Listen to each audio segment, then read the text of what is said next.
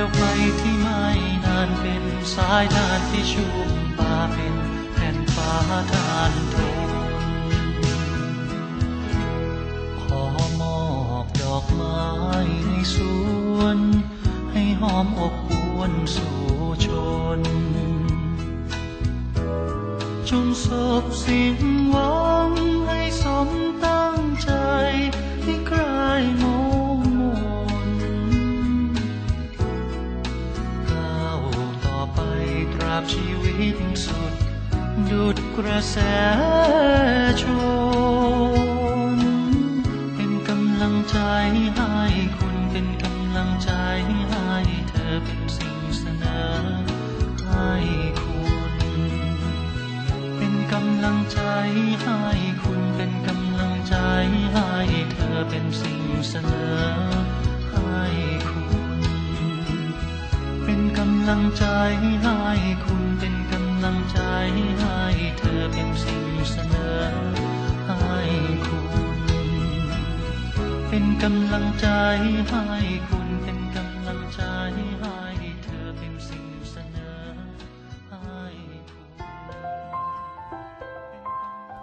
บ้านแห่งรัก โดยดรสวงมนสิทธิสมาน สวัสดีค่ะ คุณผู้ฟังที่รักทุกท่านนะคะต้อนรับเข้าสู่รายการบ้านแห่งรักค่ะ ช่วงเวลาที่เราเจอเจอกันเป็นประจำทุกวันนะคะ ตั้งแต่ 16นาฬิกาไปจนถึง 17นาฬิกาโดยประมาณนะคะที่สถานีวิทยุตำรวจตะเวนชายแดน ค่ายพระมงกุฎเกล้า จังหวัดประจวบคีรีขันธ์ คลื่นความถี่ 100.25 เมกะเฮิรตซ์นะคะ ซึ่งเป็นแม่ข่ายที่จะทำให้เราได้มาเจอเจอกันเป็นประจำอย่างนี้ทุกวันกับดิฉันสวงมนสิทธิสมานค่ะนะคะช่วงเวลาจากนี้ไปเนี่ยดิฉันว่าแต่ละท่านก็กลับเข้าสู่สมรภูมิที่ตั้งของตัวเองกันแล้วเนาะไปพักผ่อนหย่อนใจกันมานะคะหรือว่าบางคนอาจจะไม่ได้ไปนะคะอย่างไรก็ตามตอนนี้ก็ มาสแตนบายแล้วล่ะนะคะแล้วก็โดยภาพรวมนะคะของบ้านเราเนี่ยตัวเลขตอนนี้มันก็ยังขึ้นอยู่นะสำหรับคนที่ได้รับเชื้อโควิด -19 นะคะสถานการณ์ก็ดำรงต่อไปนี่แหละค่ะนะแต่ว่าเรื่องของครอบครัวก็ยังคงต้องดำรงต่อไปเช่นกันนะคะ วันนี้ประเด็นที่อยากจะชวนคุณผู้ฟังมาพูดคุยกันนะความจริงก็เป็นประเด็นที่ต่อเนื่องนะนะคะเพราะว่า รายการบ้านแห่งรักก็จะเน้นเรื่องของสถาบันครอบครัวนะคะก็วนกันไปค่ะ เรื่องครอบครัวนี่มันเป็นเรื่องเรื่องใหญ่สุดอะนะคะถึงแม้ว่าจะเป็นสังคมหน่วยที่เล็กที่สุด แต่ว่ามันเป็นเรื่องที่สำคัญที่สุดในการสร้างรากฐานชีวิตของมนุษย์คนหนึ่งที่จะเติบโตขึ้นไป มีคุณภาพหรือเปล่านะคะดิฉันก็ค่อยๆ ไล่เรียงมาให้คุณผู้ฟังได้เห็นมาตั้งแต่เเริ่มรายการนะคะ ประเดิมรายการบ้านแห่งรักตั้งแต่วันครอบครัวนะคะซึ่งตรงกับวันที่ 14 เมษายน 2564 นะคะก็ย้ำๆดิฉันช่วงนี้ก็จะย้ำกับคุณผู้ฟังบ่อยหน่อยนะคะเผื่อว่าใครอยากจะไปฟังย้อนหลังก็สามารถที่จะฟังย้อนหลังได้ด้วยนะคะแล้วก็เรื่องราวที่เกี่ยวกับสถาบันครอบครัวเนี่ยดิฉันว่ามันมันมีเรื่องให้พูดเยอะเนาะนะคะเออมันมันพูดได้ทุกวันน่ะ นะคะแล้วก็เป็นเรื่องที่อยู่กับเรานะคะกับคนรอบข้างนะไม่ว่าสถานการณ์สภาพแวดล้อมจะบวกหรือจะลบ แต่ว่าเราก็ต้องดำเนินชีวิตต่อไปภายใต้สมาชิกในครอบครัวที่อยู่ร่วมกันแบบนี้ละค่ะ วันนี้ที่จะมาเน้นย้ำเนี่ยก็คงจะมาชวนพูดคุยในสภาวะการมันจะไม่ปกติยังไง แต่ว่าเราก็ต้องดำเนินชีวิตให้มันพยายามปกติที่สุดภายใต้ยุคดิจิทัลนี่แหละค่ะ นะคะสภาพสังคมยุคปัจจุบันนี้เนาะมันมันมันสลับซับซ้อนนะคะมันมีปัจจัยมันมีเงื่อนไขรอบด้านเลยเนี่ยที่มันปะทะเข้ามานอกเหนือจากรูปแบบในสถาบันครอบครัวที่มันเปลี่ยนไปนะคะที่ฉันก็ไล่เลียงมาตลอดนี่แหละค่ะแล้วก็ไล่คุณผู้ฟังฟังนะคะว่ารูปแบบของสถาบันครอบครัวเนี่ยมันมันเปลี่ยนไปมากนะเปลี่ยนไป โดยเฉพาะในยุคสมัยของเรากับยุคสมัยปัจจุบันเนี่ยรวมไปถึงยุคสมัยของปู่ย่าตายายหรือว่าพ่อแม่ของเราด้วยนะไม่ว่าหนุ่มสาวจะแต่งงานช้าลงนะคะรูปแบบชีวิตคู่ที่มีความหลากหลายมากขึ้นนะคะแล้วก็มีค่านิยมที่ไม่มีลูกหรือว่ามีน้อยลงมีคนนึงก็พอละนะหรือว่าสองคนก็สุดแท้แต่ พอเวลาพ่อแม่มีลูกน้อยลง อันนี้แน่นอน มีแนวโน้มที่จะทำให้เด็กเนี่ยได้รับการตอบสนองจากพ่อแม่นะคะทำคือคือพ่อแม่จัดเต็มไงเพราะว่ามีลูกคนเดียวนะคะหรือว่าสองคนก็แล้วแต่เพราะฉะนั้นนะโอ้เรื่องตอบสนองเนี่ยนะเต็มที่นะคะถ้าเต็มที่ในเรื่องของการเลี้ยงดูมีเวลาที่มีคุณภาพนั้นเรื่องหนึ่งนะแต่ที่ผ่านมาที่สัมผัสจับต้องได้ นะคะแล้วก็มีโอกาสได้พบเห็นนะหลังจากที่ดิฉันเองก็ทำงานทางด้านสื่อสำหรับเด็กเยาวชนและครอบครัวมาโดยตลอดนะก็เห็นเนี่ยว่าพ่อแม่จำนวนไม่น้อยเลยนะที่ตอบสนองลูกด้วยการให้วัตถุนะวัตถุในที่นี้ก็คือว่าลูกอยากได้อะไรจัดไปนะคะอยากได้ของเล่นนะตอนเด็กๆไงนะอยากได้ของเล่นชิ้นใหม่อยากได้ สิ่งของนอกจากนอกจากจะสิ่งของอาจจะเป็นขนม เป็นอะไรที่สารพัดเลยเมื่อก่อนที่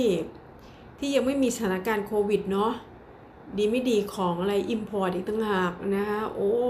ใครไปที่ไหนนะสั่งของจากต่างประเทศมาให้ลูก บางคนเนี่ยถึงขนาดว่าอดอดอยากอยากตัวเองไม่เคยได้กินอะไร แต่ขอให้ลูกได้กิน ตัวเองไม่เคยได้ทำอะไร แต่ขอให้ลูกได้ทำ นะตัวตัวเองไม่เคยได้เล่นอะไร แต่ขอให้ลูกได้เล่นนะบางทีก็แบบว่าอยากตอบสนองไงชีวิตในวัยเด็กของเราเราก็ไม่เคยโน่นนี่นั่น มันตอนนี้เนี่ยมีลูกเพียงคนเดียว มีลูกเพียงสองคนนะแทบจะถวายให้เลยนะคะกรณีที่ครอบครัวมีความพร้อมนั่นเรื่องหนึ่งนะแต่ถ้าครอบครัวที่ไม่มีความพร้อมเนี่ยนะแล้วก็ไปใช้วิธีคิดเดียวกันแบบเนี้ยไม่ได้ นะเพราะว่าพอให้แล้วสุดท้ายเนี่ยนะเราเคยให้ลูกนะในในสิ่งของเท่านี้นะยกตัวอย่างเราอาจจะเคยให้เขาสักร้อยหนึ่งนะในสิ่งของหนึ่งร้อยเนี่ยความอยากหรือว่าความโลภในใจของมนุษย์เนี่ยมันมันมากขึ้นเรื่อยๆ มันเติมเท่าไหร่ก็ไม่เต็ม ถมเท่าไหร่ก็ไม่เต็มค่ะ มันก็จะอยากมากขึ้นเรื่อยๆนะสิ่งที่เคยมีเคยได้ นะคะความต้องการมันก็จะเพิ่มขึ้นเป็นเงาตามตัว เพราะฉะนั้นเนี่ยสิ่งสำคัญนี้ต้องให้รู้คุณค่าด้วยนะะไม่ใช่ว่าประเคนให้แต่วัตถุนะะอันนี้ต้องบอกก่อนนะคะเพราะว่าผลสุดท้ายแล้วเนี่ยนะคะคนที่ได้รับผลกระทบก็คือลูกของเรานั่นแหละ เรากำลังจะไปปลูกฝังสิ่งแบบไหนให้กับลูกเนี่ยมันก็เริ่มตั้งแต่ตอนต้นเนี่ยนะคะ เพราะฉะนั้นเนี่ย วันนี้อยากจะมาเน้นเรื่องนี้นะคะว่าลูกของเราเนี่ยเติบโตมาในยุคดิจิทัลก็จริงนะแต่ว่าเราก็ควรจะต้องฝึกให้เขามีจริยธรรมนะมีจริยธรรมในในยุคสมัยด้วยนะปลูกฝังเรื่องจริยธรรมให้กับลูก ปลูกฝังให้กับตัวเรา ปลูกฝังให้กับสมาชิกในครอบครัวนะคะคำว่าศีลเสมอกันนี่ยังใช้ได้กับทุกกรณีนะคะ รวมไปถึงเรื่องของสถาบันครอบครัวด้วยนะคะแล้วก็ยิ่ง เข้าสู่โลกยุคดิจิทัลเนี่ย ยิ่งมีโอกาสที่เด็กๆเเขาจะติดหน้าจอกันมากขึ้นนะจอจะจออะไรก็แล้ว แต่แต่ส่วนใหญ่จะจอมือถือนี่แหละค่ะนะก็ส่งผลให้เด็กยุคนี้เขาปรับตัวเข้ากับสังคมที่มันเปลี่ยนแปลงอย่างรวดเร็วอะนะแล้วก็การดำเนินชีวิตนะคะก็ถ้าคือถ้าเทียบกับยุคก่อนๆเนี่ยนะมันมันมันมันเทียบกันถึงแม้จะบอกว่ามันเทียบกันลำบาก แต่เมื่อเทียบกันจริง ๆ แล้วนะคะเพราะคือมันเป็นโลกแมนนวลเนาะคือเราก็โตมาเรายังไม่มีมือถือเราก็ใช้เอ่ออะไรนะมันเราก็ใช้ชีวิตของเราปกติ เราก็กลับบ้านนะตอนสมัยเด็กๆเราก็วิ่งเล่นใช่ไหมนะวางกระเป๋านักเรียนวิ่งเล่น รู้จักเพื่อนข้างบ้านนะคะมันมีบรรยากาศกลับเข้าบ้านไม่ได้นะดิฉันเองอะเป็นคนหนึ่งแหละว่าบ้านอยู่ในซอย นะเพื่อนบ้านก็ติดติดกันนะลูกก็อยู่ในวัยที่ใกล้เคียงกัน กลับถึงบ้านนี่นะ โอ้โห มันมีความสุขไงเพื่อนที่โรงเรียนก็เรื่องหนึ่งว่ากลับมาบ้านเนี่ยนะบางทียังเข้าบ้านไม่ได้ หรือว่าบ้านไหนเข้าไม่ได้ก็ไปอยู่บ้านบ้านเพื่อนก่อน หรือเพื่อนมาอยู่บ้านเราก่อน หรือว่ากินข้าวกัน ฝากกุญแจบ้านกันทำกับข้าวแล้วก็แบ่งกันนะเสร็จแล้วไปวิ่งเล่นนะคะแล้วก็สารพัดเลยอะ่ะนะมันเป็นการวิ่งเล่นที่สนุกสนานมาก นะนึกนึกแล้วก็ยังคิดอยู่เลยนะดิฉันว่ามีหลายท่านต้องเคยเล่นประเภทกระต่ายขาเดียวเนาะประเภทอะไรล่ะ สมัยก่อนเขาเรียกอะไรมารุนโป้ง ตีจับอะไรเงี้ยเราได้เล่นอะได้สัมผัส แล้วก็มีความสุขมากนะตอนนั้นมันไม่มีมือถือไงนะแล้วก็คือกลับมาแล้วต้องไปเล็งแล้วใครยังไม่กลับนะแล้วก็ไปตามตัวมา นะแล้วก็ต้องให้ครบทีมไงพอครบทีมแล้วนะ มันเป็นช่วงเวลาของความสุขนะ แล้วตอนนั้นมันได้ใช้ชีวิตแบบแบบโลดโผนน่ะแล้วก็ใช้ร่างกายตัวเองเนี่ยนะมันเหมือนเป็นการออกกำลังกายอะ่ะมันได้เคลื่อนไหวร่างกายอยู่ตลอดเวลา แต่ว่าเด็กยุคนี้เนี่ยกลับมาบ้านนะเป็นยังไงล่ะ อยู่หน้าจออย่างเงี้ยนะคะเพราะฉะนั้นการจะปรับตัวเข้ากับสังคมที่มันเปลี่ยนแปลงอย่างรวดเร็ว มันก็ยากกว่า ในอดีตนะในอดีตเนี่ย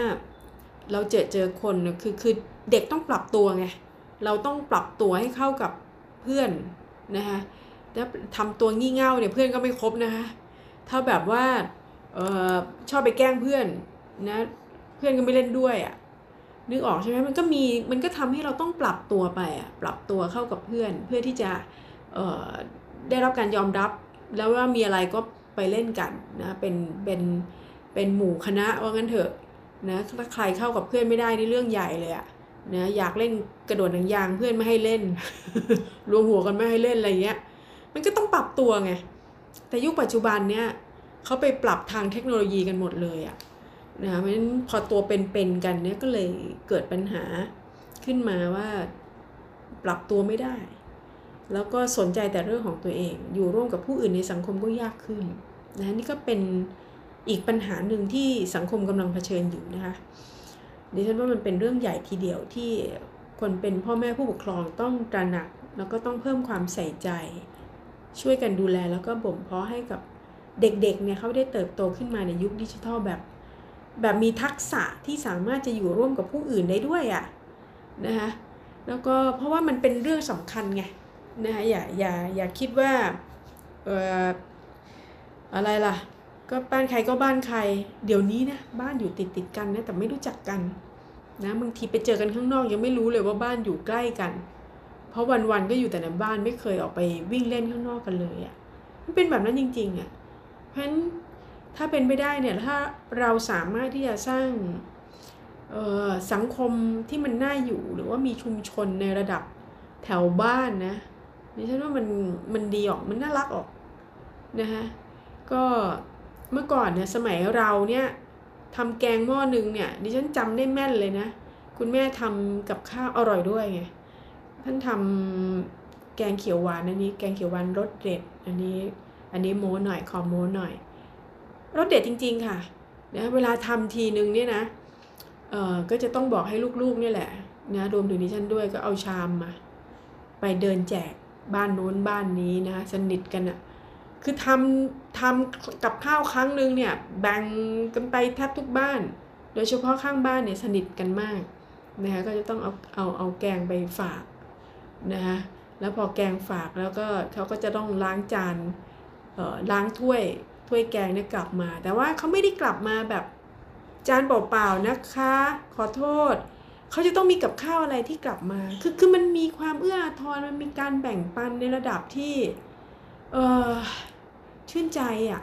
เราเห็นบรรยากาศนั้นนะซึ่งในบรรยากาศณปัจจุบันมันไม่มี เพราะฉะนั้นเนี่ยเราน่าจะถือโอกาสให้มันมีดึงมันกลับมา ให้มันมีภาพความทรงจำที่เราเคยทำอะไรที่มันเป็นภาพบวกๆนะคะก็ก็เอากลับมาในยุคสมัยที่วันนี้ เราเป็นพ่อแม่บ้าง แล้วก็มีลูกด้วยลูกก็จะได้เห็นสิ่งที่เราทำแล้วเขาก็จะได้ติดปลายนวมไปทำในยุคสมัยของเขาด้วย นะดิฉันว่ามันเป็นเรื่องที่เดียวนะเพียงแต่ว่าพอมาอยู่มาถึงยุคสมัยของเรา หรือว่าตัวดิฉันเองเนี่ย เราก็ทำแกงไม่อร่อยเท่าแม่ ก็อาจจะไม่กล้าไปโชว์ก็ต้องเปลี่ยนวิธีใหม่นะเขาหาวิธีอื่นๆนะที่คิดว่าเราทำแล้วก็สามารถจะทำให้เขาเอ่ออะไรล่ะกินได้นะก็แล้วแต่ค่ะ เพราะว่าแต่ละบ้านก็มีฝีไม้ลายมือไม่เหมือนกัน นะคะก็อย่างมากดิฉันก็อาศัยว่าถ้าไปเที่ยวไหนก็มีของฝากอะไรแบบเนี้ยนะก็ก็ก็ก็แล้วแต่ครับ แล้วแต่แต่ละคนก็ไปดีไซน์เอานะแต่ว่าสิ่งที่จำเป็นมาก ๆ ก็คือว่าเราต้องคำนึงถึงทักษะที่จะทำให้เเด็กๆเเขาสามารถอยู่ร่วมกับผู้อื่นได้ แล้วอยู่ร่วมได้แบบมีคุณภาพ และมีคุณธรรมด้วยนะคะนะการมีคุณภาพกับคุณธรรมต้องไปด้วยกันนะ นะเพราะว่าถ้าเราลองไปเอาเปรียบหรือว่าเอออะไรอะนิสัยไม่ดีอะขี้โกงกับเพื่อนๆเนี่ยก็อยู่กับคนอื่นลำบากนะนะไม่ใช่ว่าเรามองเห็นแต่ตัวเราเองนะยิ่งถ้าในยุคสมัยก่อน ถ้าเด็กคนไหนเห็นแก่ตัวเนี้ยก็ไม่มีเพื่อนคบอะ่ะนะแต่ยุคปัจจุบันนี้มันอาจจะเหนื่อยหน่อยเพราะต่างคนต่างอยู่ไงนะก็เราก็คงไม่อยากให้เป็นแบบนั้นนะคะดิฉันมีงานวิจัยชิ้นหนึ่งที่น่าสนใจของดรเอมส์ นะคะ เป็นจิตแพทย์ที่ศูนย์วิทยาศาสตร์สุขภาพ ของมหาวิทยาลัยโคโลราโดสหรัฐอเมริกาค่ะ เขาพบว่าเด็กน้อยวัย 2-3 ขวบเนี่ย จะหันมองหน้าแม่ ดูว่าแม่จะอนุญาตหรือไม่ ถ้าเขาเดินเข้าไปใกล้ของเล่นนะนึกภาพไหมคะ ค่อยๆเดินเข้าไปที่ของเล่น แต่ว่าสายตาก็เหลือบไปดูแม่ว่าแม่ จะทำยังไงเนาะนะคะ มันเป็นการมองหาคำอนุญาตจากแม่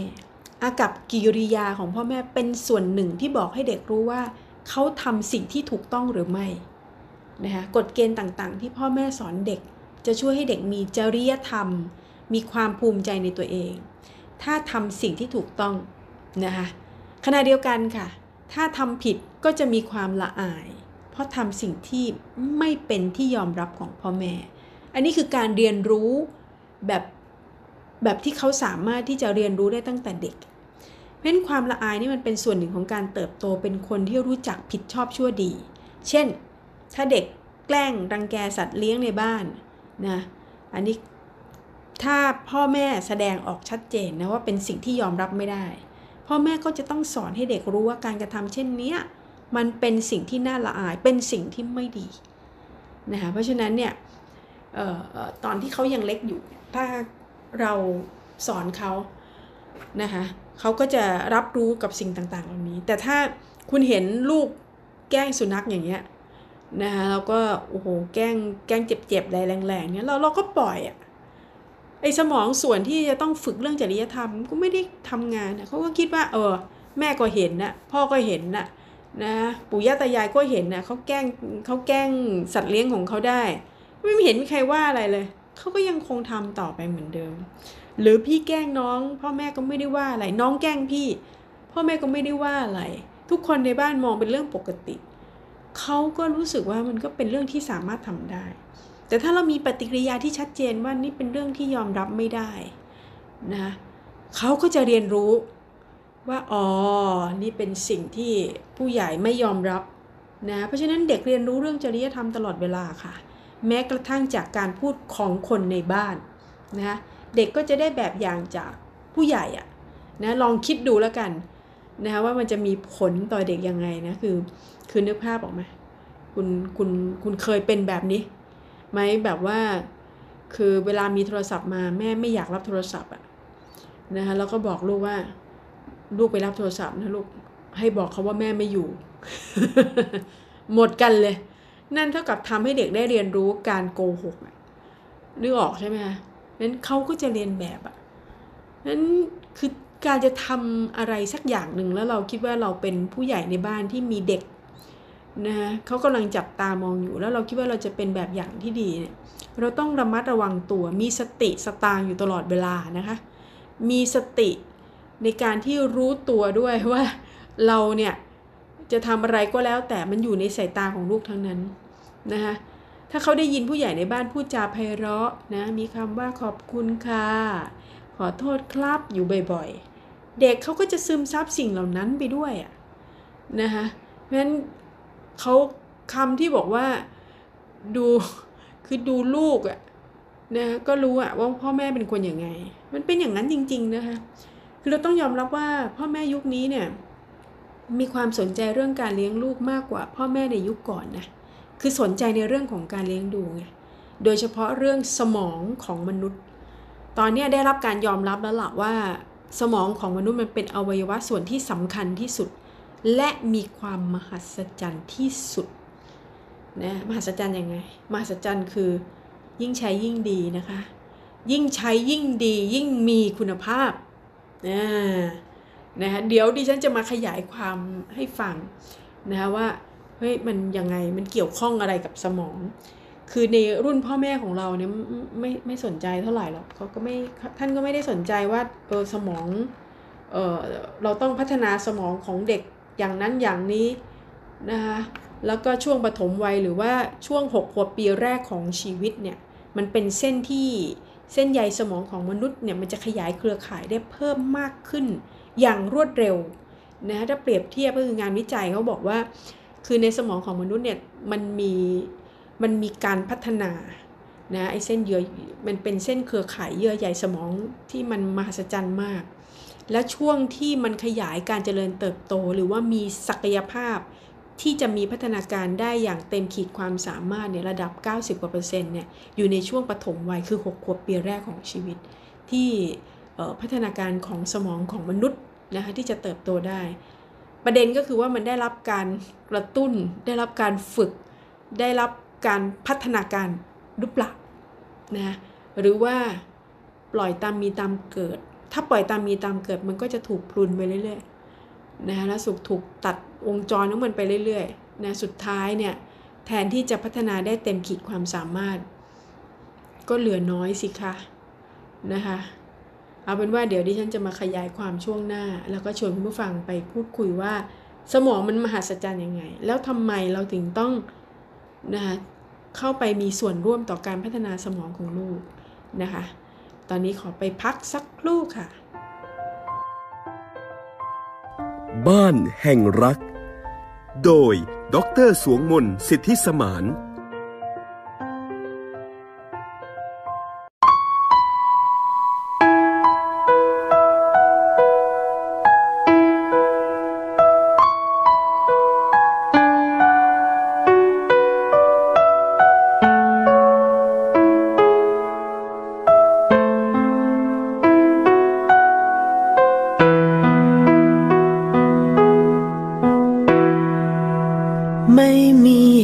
พ้น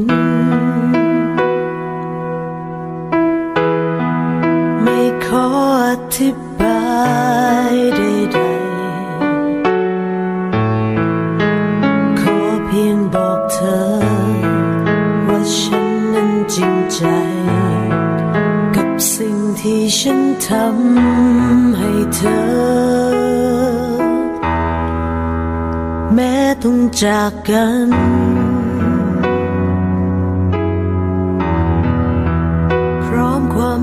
ใจที่เจอเหลือเพียงอย่างเดียว ที่ฉันจะขอเธอ ก่อนเธอนั้นเดินจากไป โปรดถามฉันสัก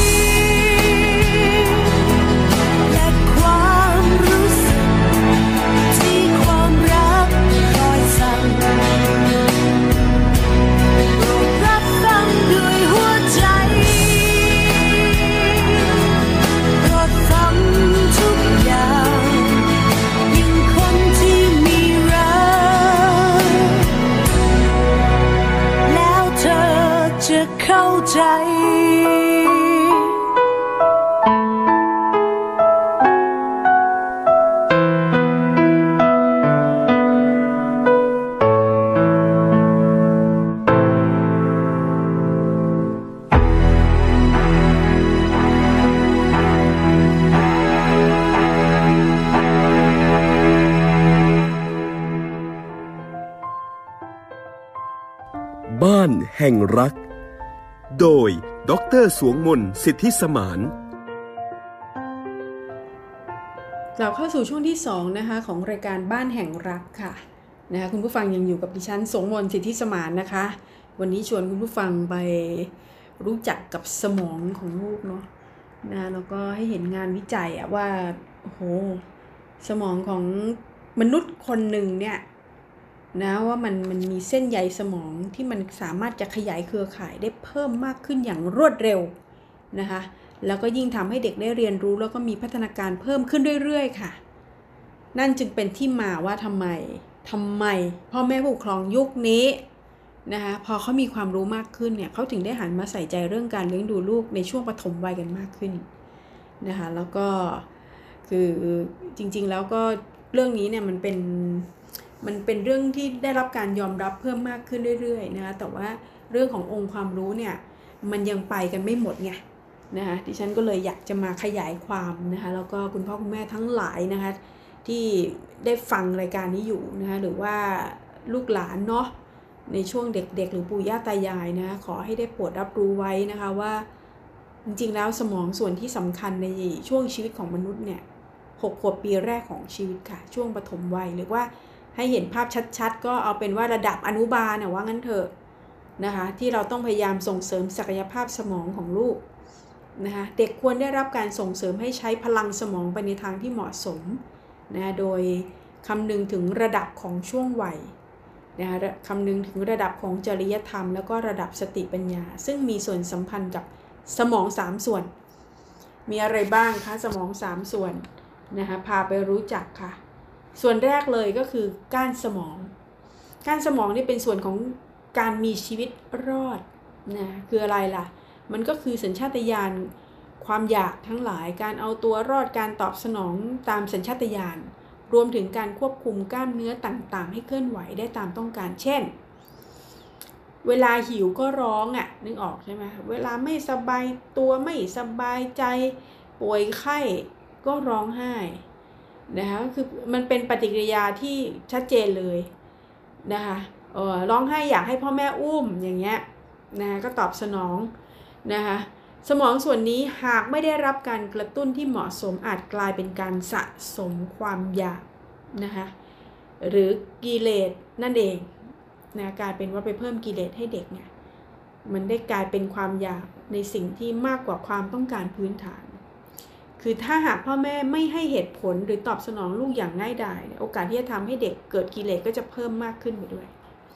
ยกตัวอย่างเช่นเเวลาเขาหิวนะเขาร้องร้องร้องร้องร้องเราไม่ตอบสนองเลยอะ่ะนะก็ปล่อยให้ร้องไปหิวไปแล้วเราก็ไม่ตอบสนองนะหรือว่าไม่สบายเราก็ไม่สนใจตอนนี้แม่เราไม่ดีนะมาร้องตอนนี้เนี่ยพอไม่ได้รับการตอบสนองเนี่ย เด็กร้องอย่างนี้บ่อยๆ เนี่ย คือสุดท้ายเนี่ยเขาจะกลายเป็นเด็กเจ้าอารมณ์นะคะ มันเหมือนแบบว่าเขาไม่ได้รับการตอบสนองอะ่ะ แต่ในทางตรงกันข้าม ยังไม่ทันร้องเลยนะ เพียงแค่ลืมตาเอ๊ะปุ๊บแม่จับใส่เลย กินนม บางคนให้กินนมจากเต้าก็จับใส่เข้าเต้าทันทีนะคะคือคือชีวิตนี้ไม่เคยรู้จักคำว่าหิวเลย แค่แอะ แม่หันมามองตาก็รู้ใจ ไอ้แบบนี้ก็อีกเป็นอีกปัญหาหนึ่งนะ คือแบบว่าลูกไม่ได้เรียนรู้ทักษะเรื่องการหิวเลยนะคะไม่ได้มีความเรียนรู้ว่าคือคือมนุษย์เนี่ยดิฉันว่ามันมันต้องมีความพอดีอะมันก็ต้องรู้ว่าอะไรมันคือหิว อะไรมันคืออิ่มนะไม่ใช่ว่าเราจัดเต็มให้ลูกหมดเลยแล้วลูกไม่ได้เรียนรู้เลย อันนั้นก็เกินไปนะเพราะฉะนั้นก็เราต้องตอบสนองอะ ให้มันพอดีอะโดยดูพัฒนาการตามช่วงวัยด้วยนะคะ ทีนี้มาดูส่วนที่ 2 ของสมองบ้างนะคะอันนี้คือสมองส่วนกลางแหละเป็นส่วนที่จดจำเรียนรู้สิ่งต่างๆนะคะแล้วก็ควบคุมอารมณ์ต่างๆ เช่น รักชอบโกรธเกลียดนะคะลูกก็จะมีอารมณ์นะแสดงอารมณ์ออกมานะส่วนหนึ่งขึ้นอยู่กับการปลูกฝังอารมณ์จากผู้ใหญ่เลยนะจากพ่อแม่จากคนใกล้ชิดที่ดูแลลูกเนี่ย ฉะนั้นคนเป็นพ่อแม่ต้องสอนให้ลูกรู้จักยับยั้งชั่งใจ รวมถึงสอนให้เขามีเหตุมีผลนะไม่ให้ใช้อารมณ์ในการตัดสินใจเรื่องราวต่างๆนะคะก็จะได้เห็นไงเริ่มเริ่มเห็นภาพชัดนะคะ ว่าในสมองแต่ละส่วนมันทำงานกันยังไง จนมาถึงส่วนที่ 3 ก็คือสมองส่วนบนนะเป็นส่วนที่เกี่ยวข้องกับการดูแลเรื่องของคุณธรรมจริยธรรมนะคะ เป็นการสร้างกระบวนการคิดอย่างมีเหตุผล เข้าใจเหตุปัจจัยต่างๆ คือถ้าสมองส่วนนี้มีการพัฒนาตั้งแต่แรกเกิดนะคะ แม้จะพัฒนาได้ค่อนข้างช้า เพราะว่าใช้เวลาในการสะสมความรู้ ความเข้าใจค่อนข้างนาน แต่เป็นส่วนสำคัญที่นำไปสู่การคิดระดับสูงนะคะเห็นไหมคะมันมีมันมีการแบ่งฟังก์ชันของสมอง แล้วสมองส่วนที่สำคัญ จริงมันสำคัญทั้ง 3 ส่วนนั่นแหละค่ะ เพียงแต่ว่ามันมีส่วนอย่างสมองส่วนบนเนี่ยมันเป็นสมองส่วนที่มันต้องต้องใช้ประสบการณ์เดิมอะ่ะต้องใช้การสะสมความรู้ความเข้าใจ มันค่อยๆพัฒนามันไม่ใช่แบบเเกิดขึ้นได้ทันทีนะมันต้องผ่านกระบวนการ แล้วก็นำไปสู่การคิดระดับสูงนะเพราะฉะนั้นอันนี้เป็นเรื่องที่ เราเองที่เป็นผู้ใหญ่ต้องเข้าใจก่อนพอเข้าใจโครงสร้างของสมองแล้วจากนี้จะทำยังไงนะคะวันนี้อยากจะเน้นเรื่องนี้ค่ะ อยากจะเน้นเรื่องของจริยธรรมนะคะจริงแล้วสำคัญนะเพราะว่าอยากจะเน้นไอ้เจ้าสมองส่วนที่3นี่แหละนะที่จะบอกว่าเฮ้ยจริง ๆ แล้วเราปลูกฝังเรื่องจริยธรรมให้ลูกได้ตั้งแต่เล็กจริงหรอ จริงค่ะ นะคะเราก็ต้องปลูกฝังบ่อยๆ ซ้ำๆย้ำๆทำซ้ำๆนั่นแหละ เป็นการดี แล้ววิธีการทำมีได้หลากหลายนะคะนะคะอย่างแรกเลย อันนี้แรกสุดของพัฒนาการเรื่องจริยธรรมนะคะยังเป็นเรื่องของความเห็นแก่ตัวก่อน คือเด็กเป็นธรรมชาติเลย เด็กจะนึกถึงตัวเองก่อน อันนี้เป็นเรื่องปกตินะไม่ใช่ไม่ใช่เป็นเรื่องไม่ดี แต่ว่าเขาจะนึกถึงตัวเองเป็นอย่างแรกอะ แล้วก็คิดว่าสิ่งที่เขาต้องการเป็นสิ่งที่ถูกต้อง เพราะฉะนั้นอันนี้เป็นเรื่องจำเป็นที่พ่อแม่ปกครองนะคะหรือว่าผู้ที่ใกล้ชิดกับลูกเนี่ยต้องเป็นแบบอย่างที่ดีซะก่อนนะคะปู่ย่าตายายด้วยพี่ป้าน้าอายต่างหากนะคะหรือจะเป็นพี่เลี้ยง หรือจะเป็นครูบาอาจารย์ก็ตาม ถ้าเป็นแบบอย่างที่ดีซะแล้วเนี่ยทุกอย่างมันง่ายนะคะเขาก็จะเริ่มเข้าใจมากขึ้นนะคะแล้วถ้าผู้ใหญ่สามารถช่วยพัฒนาเรื่องจริยธรรมให้เกิดขึ้นได้ นะด้วยการสอนให้เขาให้มีสัมพันธภาพที่ดีกับเด็กคนอื่น มันต้องเริ่มจากให้เขามองออกมานอกจากตัวเองด้วยอะนะสอนให้เขารู้จักการเคารพกฎกติกานะโดยไม่ไปบังคับดุด่าว่ากล่าวอะเพราะว่าเด็กมักจะเชื่อในสิ่งที่เขาเห็นมากกว่าคำพูดนะเช่น เวลาพ่อแม่ห้ามเนี่ยชอบห้ามใครที่ชอบมีอะไรก็ห้ามอย่างเดียวเลย ไม่ให้ลูกทำไอ้นั่นไม่รู้ไม่ให้ลูกทำไอ้นี่ แต่ขอโทษนะพ่อแม่ทำทำเองห้ามลูกดูทีวี แต่พ่อแม่นั่งดูอยู่นะห้าม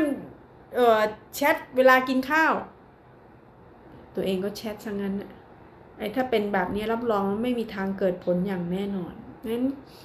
ต้องเป็นแบบอย่างที่ดีก่อนนะคะจากนั้นนะคะก็ต้องรู้จักการพึ่งพาตัวเองนะคะการฝึกให้ลูก รับผิดชอบตัวเอง พึ่งพาตัวเองให้ได้เนี่ย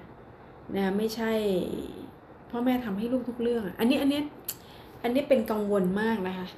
ที่ในระยะหลังเนี่ยนะที่พ่อแม่มีอะไรก็ทำให้ลูกทุกอย่างเลยนะคะจริงแล้วไม่ไม่ไม่ถูกเป็นเรื่องที่ไม่ถูกต้องนะคะ เพราะว่าเอาละ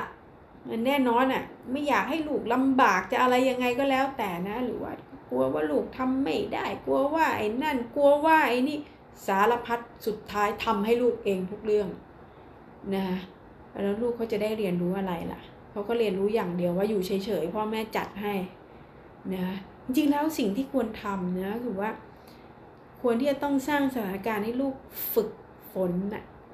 ฝึกที่จะฟันฝ่าอุปสรรคบ้างนะคะ แล้วก็การฟันฝ่าอุปสรรคเขาก็จะได้เรียนรู้ถึงการได้มาในสิ่งใดสิ่งหนึ่งเนี่ยมันต้องมีทักษะอะไรบ้าง มันต้องมีความพยายาม มีความอุตสาหะ มีการเรียนรู้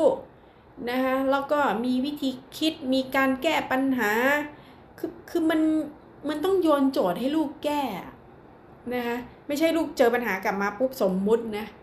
ลูกไปโรงเรียนกลับมาอะทะเลาะกับเพื่อน ปาเลยพ่อแม่พอรู้ปุ๊บไปโรงเรียนจัดให้เลย ไหนทะเลาะกับเพื่อนคนไหนนะ ไปโรงเรียนไปคุยกับครู อันนี้อันนี้ไม่ดี แทนที่เราจะมีวิธีคิดแบบนี้เราอาจจะต้องเปลี่ยนนะแล้วคุยกับลูกว่ามีอะไรกันลูกอ๋อเหรออ๋อไม่เข้าใจกันไม่เป็นไรหรอกเราเราเป็นเพื่อนกัน ก็อาจจะมีแบบนี้สมัยแม่ก็เป็นแบบนี้เหมือนกันแม่ก็เคยทะเลาะกับเพื่อนนะคะ ก็ไม่มีอะไรเอาเป็นว่าเราเป็นเพื่อนกันเนี่ยเพราะว่าเด็กเนี่ยเขาไม่นานนะเขาทะเลาะกันไม่นานนะเขาไม่เหมือนผู้ใหญ่หรอกค่ะนะเขาทะเลาะกันข้ามข้ามคืนนะเดี๋ยววันพรุ่งนี้เขาก็เล่นกันต่อแล้วอะ่ะนะเพียงแต่ว่าเราก็ต้องให้กำลังใจลูกอะ่ะ เราก็ต้องมองว่าต้องกระทบกระทบกระทั่งกันได้ลูกบางทีก็ทะเลาะกันแบบนี้เอางี้ไหมเดี๋ยวพรุ่งนี้เอาขนมไปฝากหรือแม่ทำขนมอันนึงไปแล้วไปฝาก ฝากเพื่อนทั้งห้อง แล้วก็ฝากให้เขาด้วย เนี่ยมันก็จะมีวิธีแล้วแต่วิธีของแต่ละท่านนะ ว่าจะถนัดทางด้านไหน แต่เพียงแต่ว่า ยกตัวอย่างให้เขาเห็นเพื่อให้เขาได้เรียนรู้ให้เขาสัมผัสว่าอ๋อมันก็เรื่องปกตินะมันไม่ใช่เรื่องร้ายแรงเลย เราก็เราก็กลับไปเป็นเพื่อนกันเหมือนเดิม ถ้าลูกรู้ว่าผิดลูกก็ขอโทษ แล้วก็กลับไปเล่นกันเหมือนเดิม ถ้าลูกคิดว่าลูกไม่ผิด ก็ไม่เป็นไรก็ไปบอกเขาว่า เราไม่ชอบที่เธอทำแบบนี้เลย เพราะอะไรก็บอกบอกความต้องการไป เนี่ยมันมันมีวิธีเยอะอะค่ะ นะคะมันก็ก็ต้องพยายามให้ลูกได้เรียนรู้นะคะแล้วพอเขาฟันฝ่าอุปสรรคต่างๆ มันก็เป็นการเรียนเรียนรู้คุณค่า คุณค่าของของที่ได้มาแล้วก็คุณค่าของตัวเองนะอันนี้เป็นเรื่องสำคัญนะคะที่ที่ถ้าเขารู้คุณค่าของตัวเอง รู้คุณค่าของสิ่งที่เขาได้มา สุดท้ายเขาจะเรียนรู้การเห็นคุณค่าของผู้อื่นด้วยนะคะเพราะฉะนั้นอันนี้เป็นประเด็นที่อย่ามองข้าม ประการต่อมาอย่าจ้องจะสอนอย่างเดียวนะคือประเภทแบบว่าโหไม่ได้เลย ฉันเป็นพ่อแม่อาบน้ำร้อนมาก่อนเธอ เพราะฉะนั้นจะทำอะไรก็จ้องจะสอนอยู่ตลอดเวลานะดิฉันว่ามันน่าเบื่อนะ เราอย่าเป็นพ่อแม่แบบนี้เลยค่ะ ไม่จำเป็นเลย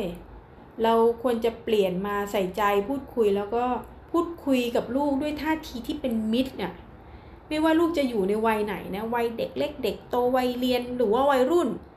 ต้องพยายามเปิดโอกาสให้ลูกได้พูดอะแล้วก็ทำหน้าที่ช่วยกระตุ้นให้ลูกได้พูด ไม่ใช่พูดแทนลูกเออหมดเลยอ๋อไม่ต้องพูดไม่ต้องพูดรู้แล้วว่าจะพูดอะไร ไม่เอานะแบบเนี้ยนะคะนั้นเราต้องต้องเปิดหูให้กว้างขึ้นนะ ให้เขาได้แสดงความรู้สึก แล้วเขาเมื่อลูกได้แสดงความรู้สึกจากนั้นก็เขาก็จะนำไปสู่การคิดวิเคราะห์ คือเวลาเราเรากระตุ้นให้ลูกพูดเนี่ย มันจะมีอินพุตนะ ก็จะทำให้เขาเปิดโอกาสให้เขาได้คิดอะอะนะคะบางทีอาจจะอะลูกไม่ค่อยพูดเราตั้งคำถามก็ได้ ลูกรู้สึกอย่างไร มีความเห็นเกี่ยวกับเรื่องนี้ยังไงเอ่อลูกคิดว่าสิ่งไหนถูกหรือผิดในทัศนะของลูก ซึ่งมันอาจจะไม่ถูกผิด มันอาจจะไม่ตรงกันก็ได้ แต่ว่ามันเป็นทัศนะ แล้วเรา คิดว่ามันน่าจะมีทางออกอยังไงลองมาถกกันไหมนะมันเป็นการฝึกให้ลูกคิดอะแล้วก็มีวิจารณญาณ เพราะว่าเด็กจะต้องเจอปัญหาที่มันซับซ้อนมากขึ้นเรื่อยๆ ยิ่งโตเขายิ่งเจอเจอปัญหาที่มันซับซ้อนมากขึ้นเรื่อยๆ เพราะฉะนั้นเนี่ยถ้าเราโยนโจทย์ตั้งคำถาม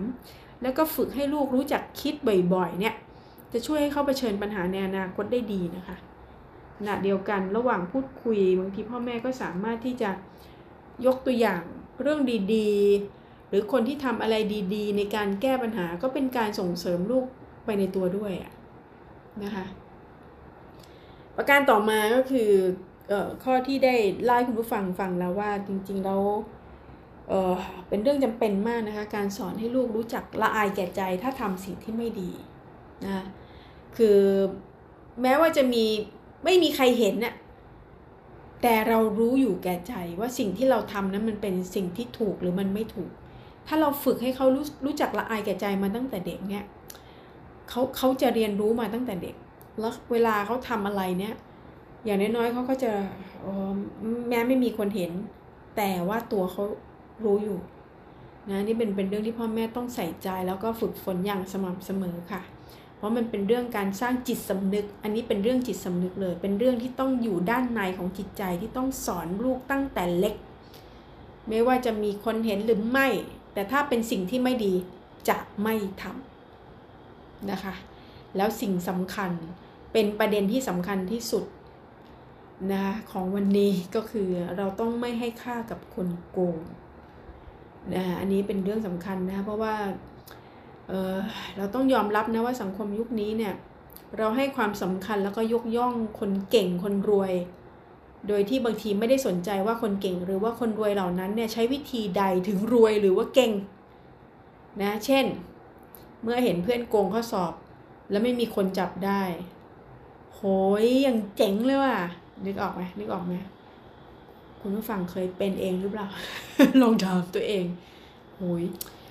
เพื่อนรู้อะ รู้อะว่าเพื่อนโกงแล้วไม่มีคนจับได้แล้วเราคิดว่า โอ้ยเพื่อนคนนี้เจ๋งมาก หรือว่าทำแบบนี้ไม่มีใครจับได้กลายเป็นสิ่งที่ได้รับความชื่นชมไปซะงั้นนะอันนี้ถือว่ามันเป็นทัศนะที่เป็นอันตรายมากนะคะนะแล้วถ้าเราไปชื่นชมแบบเนี้ยให้กับลูกหลานฟังอะนะแล้วเราเราจะสอนลูกยังไงอะนะแทนที่จะสอนให้ลูกได้เห็นคุณค่าของคนที่ทำความดี ไม่ใช่คนที่โกงค่ะ นะคะเราก็อย่าให้สังคมมันบิดเบี้ยวเลยนะบางทีการการให้คุณค่ากับคนในยุคนี้เนี่ยบางทีมันมี question mark ตัวโตๆเนาะเรามักจะไปยึดติดกับโอ้คนรวยต้องเป็นคนดี อันนี้ไม่ใช่ ทฤษฎีนี้ไม่ถูก คนเก่งต้องเป็นคนดี ทฤษฎีนี้ก็ไม่ใช่นะคะเพราะเราก็ไม่รู้หรอกนะเอาเป็นว่ามันต้องสัมผัสอะเราอย่าดูแค่เปลือก เราต้องพยายามให้ลูกได้เรียนรู้จากด้านใน ของจิตใจของผู้คนด้วยนะต้องเข้าใจว่าการปลูกฝังให้ลูกมีคุณธรรมจริยธรรมเนี่ยเราต้องทำตั้งแต่เล็กๆนะต้องสอนให้ลูกแยกแยะระหว่างความดีกับความชั่ว ระหว่างถูกกับผิด ระหว่างสิ่งที่เหมาะกับไม่เหมาะ อย่าไปคิดว่าลูกยังเล็ก ไม่เข้าใจหรอกนะคะรอให้โตก่อน อันนี้เป็นความเข้าใจที่ผิดค่ะ เพราะบางที พอบอกว่ารอให้ลูกโตแล้วเนี่ย มันกลายเป็นว่า มันอาจจะต้องไปแก้ปัญหามากกว่านะคะคือจริง ๆ แล้วเรื่องของการปลูกฝังเนี่ยมันสำคัญกว่าการไปแก้ปัญหาในภายหลังนะนะเพราะฉะนั้นการปลูกฝังอย่าไปคิดว่าเออลูกยังเล็กไม่เข้าใจหรอก แต่การปลูกฝังย้ำๆทำอย่างสม่ำเสมอเนี่ยนะที่ดิฉันบอกนี่แหละค่ะลูกเนี่ย เขาจะเชื่อในสิ่งที่เขาเห็นมากกว่าในสิ่งที่เขาฟัง เราบอกว่าให้ทำอะไร ควรทำอะไรเนี่ยกับแบบอย่างที่เราทำให้เขาเห็นเนี่ยเขาจะจดจำได้ดีกว่า กับสิ่งที่เขาเห็น เหมือนเราอะเอาตัวเราเองนี่แหละค่ะ ง่าย ๆ เลยในความมันความเป็นมนุษย์เลยเหมือนเราทำอะไรเนี่ยถ้าเราถ้าเราเห็นนะคะเห็นเราได้สัมผัส ได้ใช้ประสาทสัมผัสจดอะไรเงี้ย มันจะเข้าไปในส่วนของสมองในส่วนของการจำได้ดีกว่าฟังเขาพูด คนนี้พูดมาพูดพูดพูดพูดไปถึงเวลาเอ้ยเขาพูดอะไร ลืมนะคือมันเป็นเรื่องประสาทสัมผัสบางอย่าง แล้วยิ่งถ้ามันเป็นเรื่องที่ให้คุณค่ากับด้านในเนี่ยฝึกจิตสำนึกเนี่ยมันต้องบ่มเพาะกันมานะไม่ใช่ฟังกันมาอย่างเดียวค่ะนะ แล้วก็ยุคนี้เนี่ยมันเป็นยุคที่สังคมยุคดิจิทัลเนาะที่ต้องมีการปรับตัวเข้ากับสังคมนะเพราะฉะนั้นเรื่องของการเสริมสร้างคุณธรรมจริยธรรมเข้าไปในชีวิตของพวกเขาเนี่ยมันมันเป็นเรื่องสำคัญนะดิฉันอยากจะเน้นย้ำว่า อยากให้ปลูกฝังกับลูกตั้งแต่เล็กอะ่ะอย่าปล่อยให้ถึงช่วงวัยรุ่นก็สายเสียแล้ว พยายามย้ำนะ ไม่ใช่ว่าพอถึงว่าเราไม่สนใจแล้วพอไปถึงช่วงวัยรุ่น แล้วเราจะไม่มีโอกาสมีเหมือนกัน เพียงแต่ว่ารูปแบบมันอาจจะแตกต่างกัน ถ้าเราไม่ปลูกฝังแล้วเราไปบ่มเพาะนิสัยที่ไม่เหมาะสมให้กับลูก แล้วลูกติดตัวไป จนไปถึงช่วงวัยรุ่นเนี่ยเขามีพฤติกรรมที่มันไม่เหมาะสม แล้วเราก็จะมาแก้ปัญหาเนี่ยมันยาก มันยากกว่าการปลูกฝังนะคะการสร้างมันง่ายกว่าการซ่อม ซ่อมแล้วกว่าจะมาแก้ปัญหามันยากอะ่ะ เหมือนสร้างบ้านนั่นแหละ ตอนสร้างถ้าคุณสร้างรากฐานมาดีเนี่ยนะทุกอย่างมันจะมั่นคงและแข็งแรง แต่ถ้าโอ้ยตายแล้วเสาเอกหรือว่ารากฐานมันไม่ดีอะมันก็ต้องซ่อมไปเรื่อย เดี๋ยวหลังคารั่ว เดี๋ยวพื้นซุด เดี๋ยวโอ้สารพัดเลยอะนะคะมันมันชัดเจนนะว่ามันมีความแตกต่างกันมากนะเพราะฉะนั้นเนี่ย ทุกเรื่องแหละค่ะนะเราพยายามที่จะปลูกฝังมาตั้งแต่เล็ก ๆเลย